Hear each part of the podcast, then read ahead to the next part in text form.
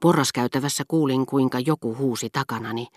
Vai tällä tavalla te odotatte minua, hyvä herra? Se oli paroni de Charlie. Kai teistä on yhdentekevää kulkea jalan jonkin matkaa, hän kysäisi kuivasti, kun olimme ehtineet pihaan.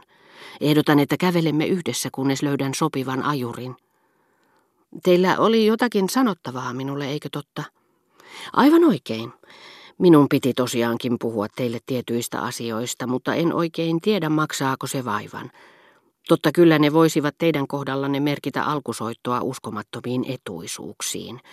Mutta aavistan niin ikään, että ne saattavat aiheuttaa elämässäni paljon ajan hukkaa, niin kuin myös kaiken muista häiriötä, ja minä olen jo siinä iässä, jossa itse kukin alkaa arvostaa omaa rauhaansa. Toisin sanoen mietin juuri, oletteko te sen arvoinen, että näen takianne niin paljon vaivaa, enkä valitettavasti tunne teitä tarpeeksi voidakseni tehdä päätökseni. Täytyy sanoa, että Balbekissa te teitte kovin keskinkertaisen vaikutuksen, vaikka en ottaisikaan lukuun kaikkea sitä typerää, mikä erottamattomasti liittyy kylpyvieraan persoonaan ja sandaaleiksi nimitettyjen jalkineiden käyttöön. Sitä paitsi teitä ei ehkä kiinnostakaan se, mitä voisin hyväksenne tehdä, ei ainakaan riittävästi, jotta minun kannattaisi sen takia vaivautua. Sillä en voi muuta kuin vilpittömästi toistaa – hän sanoi korostaen voimakkaasti joka sanaa, että minulle tästä koituisi pelkkää vaivan näköä.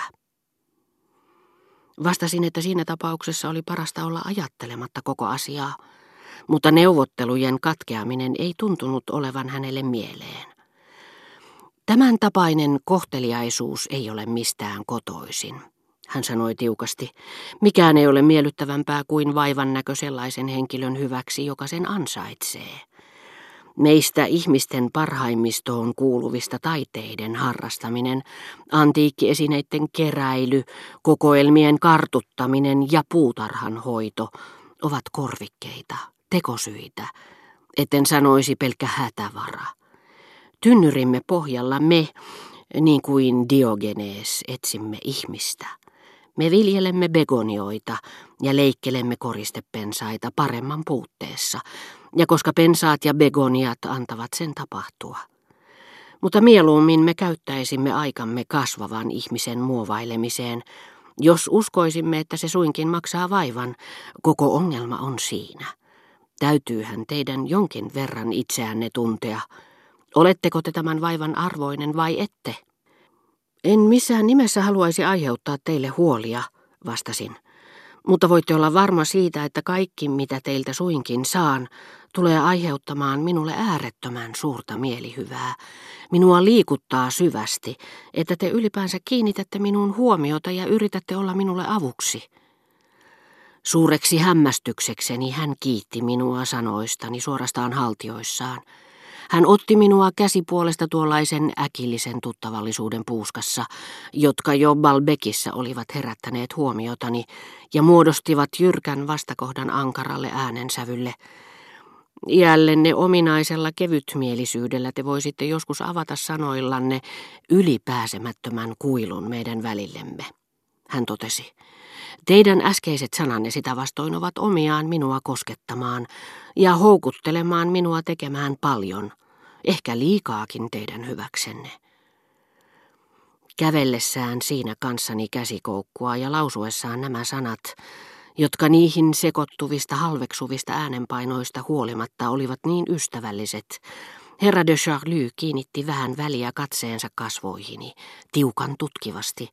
Porasi ne niihin tavalla, joka jo oli kiinnittänyt huomiotani sinä aamuna, jolloin näin hänet Balbekin kasinon edessä, ja sitä ennen vuosia aikaisemmin hänen seistessään rouva Suonnin kanssa, jota silloin luulin hänen rakastajattarekseen vaalean punaisen orjan ruusupensaan vieressä Tanson viilen puistossa. Välillä taas hän antoi niiden harhailla ympäriinsä ja tutkiskella vuokraajureita, joita sillä hetkellä ajovuorojen vaihtumisen aikaan olikin paljon liikkeellä, ja teki sen niin silmiinpistävästi, että moni ajuri pysähtyi, koska luuli, että hänet haluttiin ottaa ajoon. Mutta herra de Charlie lähetti heidät menemään saman tien. Yksikään ei sovi minulle, hän sanoi.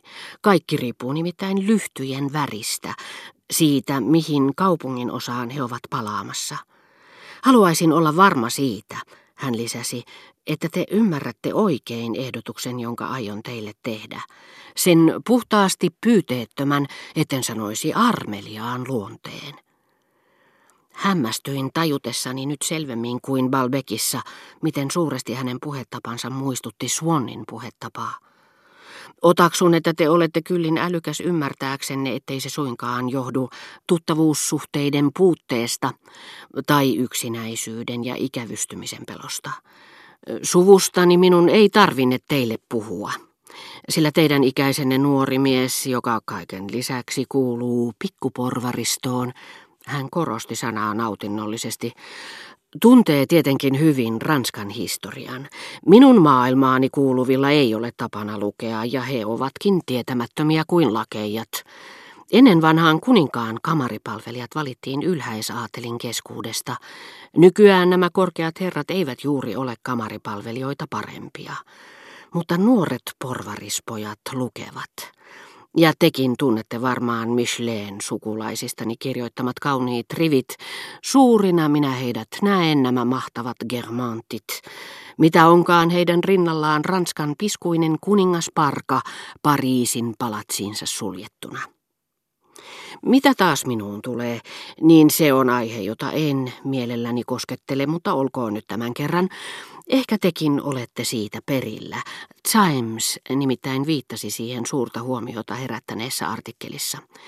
Itävallan keisari, joka aina on kunnioittanut minua ystävyydellään ja kohtelee minua hyvän tahtoisesti serkkunaan, julisti hiljattain myöntämässään haastattelussa, joka sitten julkistettiin, että jos Crevy de Chambord olisi voinut tukeutua mieheen, joka olisi tuntenut Euroopan politiikan salat yhtä hyvin kuin minä, hän olisi nyt Ranskan kuningas. Olen usein tullut ajatelleeksi, että minuun kätkeytyy, en nyt sanoisi vähäpätöisten lahjojeni ansiosta, vaan olosuhteiden, joista te ehkä vielä saatte kuulla puhuttavan, oikea kokemusten aarreaitta, eräänlainen salainen arkisto, jota en ole katsonut aiheelliseksi käyttää omaksi hyväkseni, mutta se voisi osoittautua suunnattoman arvokkaaksi nuorelle miehelle, jolle minä muutamassa kuukaudessa luovutan sen, minkä olen 30 vuoden kuluessa talteen saanut, ja minkä ehkä minä yksin omistan. Minun on turha kuvailla älyllistä iloa, jota teille tuottaisivat tietyt salaisuudet, joista joku meidän päiviemme Gizo maksaisi kalliin hinnan, sillä niiden ansiosta tietyt tapahtumat esiintyisivät hänen silmissään aivan uudessa valossa. Enkä minä puhu vain tapahtumista sinänsä, vaan asianhaaroista, tapahtumien ketjusta – se oli paronin mieliilmaisu, ja usein hän sitä käyttäessään liitti kätensä yhteen kuin rukoukseen, mutta sormet suorina, ikään kuin olisi tällä eleellä halunnut tehdä ymmärrettäviksi asianhaarat, joita ei sen tarkemmin määritellyt, ja niiden liittymisen toisiinsa. Minä voin antaa teille uuden tähän saakka tuntemattoman selityksen niin hyvin menneisyydestä kuin tulevaisuudestakin.